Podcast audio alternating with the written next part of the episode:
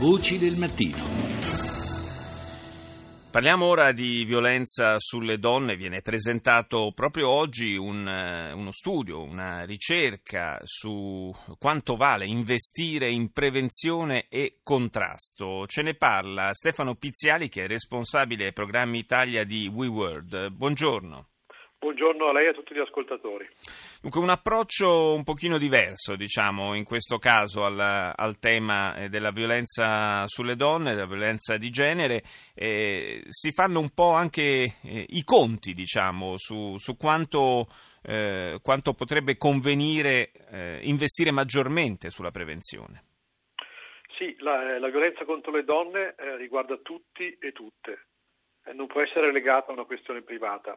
Ecco, in passato, nel 2013, WeWorld ha realizzato la prima indagine nazionale rispondendo a una precisa raccomandazione della Commissione europea per stimare i costi della violenza contro le donne. Siamo arrivati a definire una cifra pazzesca, circa 17 miliardi di euro di costi diretti e costi a lungo termine della violenza contro le donne. Oggi ci siamo chiesti, nell'indagine che presenteremo oggi alla Camera dei Deputati, quanto valesse invece investire in azioni di prevenzione e contrasto della violenza contro le donne? Che ritorno sociale avremmo? Attraverso quale metodologia abbiamo realizzato questo studio?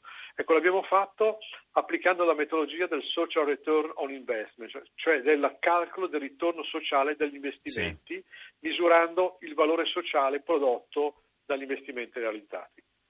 Ecco, ma attraverso quali tipi di interventi si può davvero incidere in maniera positiva in questo campo? Negli anni abbiamo assistito a tante campagne, a tanti tentativi di sensibilizzare su questo tema, di far comprendere quanto sia folle questa diffusione così, ahimè, ampia della violenza di genere, ma con risultati, le statistiche ce lo dicono, abbastanza scarsi.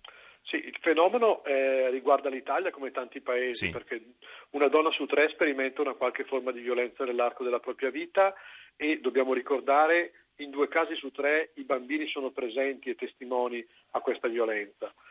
La nostra indagine è importante perché ci ha consentito di sviluppare un piano complessivo articolato a lungo termine che ci ha permesso di definire esattamente quanto valgono le singole azioni del piano. Complessivamente il risultato importante è che abbiamo constatato che investendo €1 in attività di prevenzione e contrasto ne ricaveremo 9 in valore sociale. E quali sono le attività che producono il ritorno sociale più importante?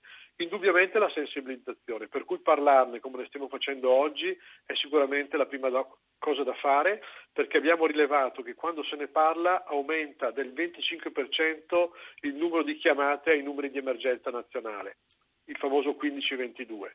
Quindi vuol dire che c'è ancora bisogno di far sapere alle donne che si può parlare della violenza che stanno subendo e che ci può essere qualcuno che le può aiutare. In secondo luogo, un'attività che ha dimostrato di essere effettivamente efficace con alti ritorni sociali è l'assistenza in materia di denunce collettive.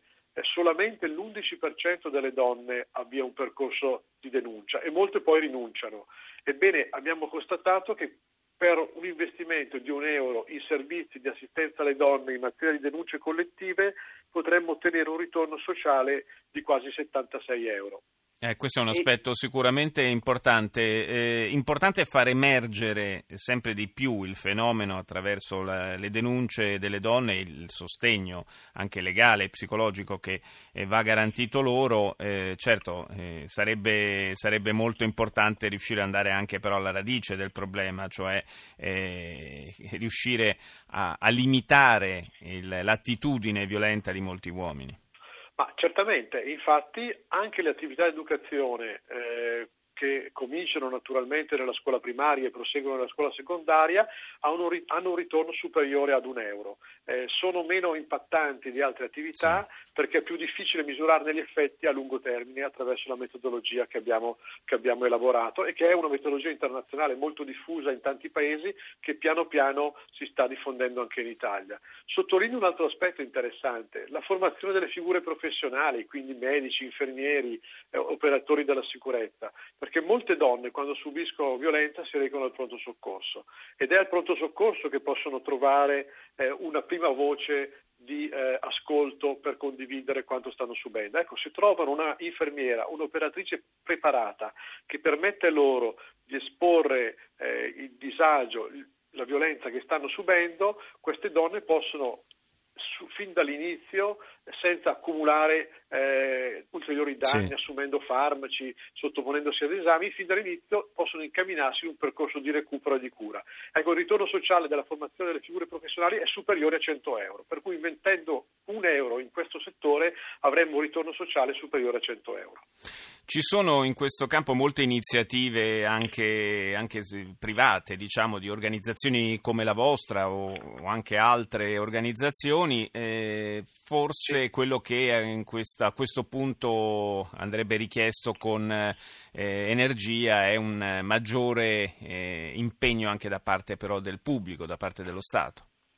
L'indagine mostra che se lo Stato investisse la cifra che noi raccomandiamo di investire, circa 200 milioni di euro, tra investimenti e costi diretti annuali, noi risparmieremo una cifra di quasi 17 miliardi, per cui anche un'operazione economicamente conveniente. Non è sufficiente affrontare il problema della violenza contro le donne con un piano straordinario che ha una dotazione finanziaria di poco più di 10 milioni di euro, per due motivi. Primo, perché la cifra è sproporzionata rispetto al problema. Secondo, perché non siamo davanti a un fenomeno straordinario, no, certo, è un fenomeno strutturale che riguarda tutti i paesi, il nostro come tanti altri, ed è possibile con investimenti a lungo termine realizzare veramente un cambiamento sociale importante. Aggiungo un altro elemento significativo: è utile la collaborazione tra soggetti del privato sociale e soggetti pubblici. Indubbiamente ci deve essere una saldatura e un'unione di intenti in questo campo. Grazie a Stefano Piziali, responsabile programmi Italia di WeWorld. Fra poco il GR1, noi ci sentiamo più tardi intorno alle 7:35.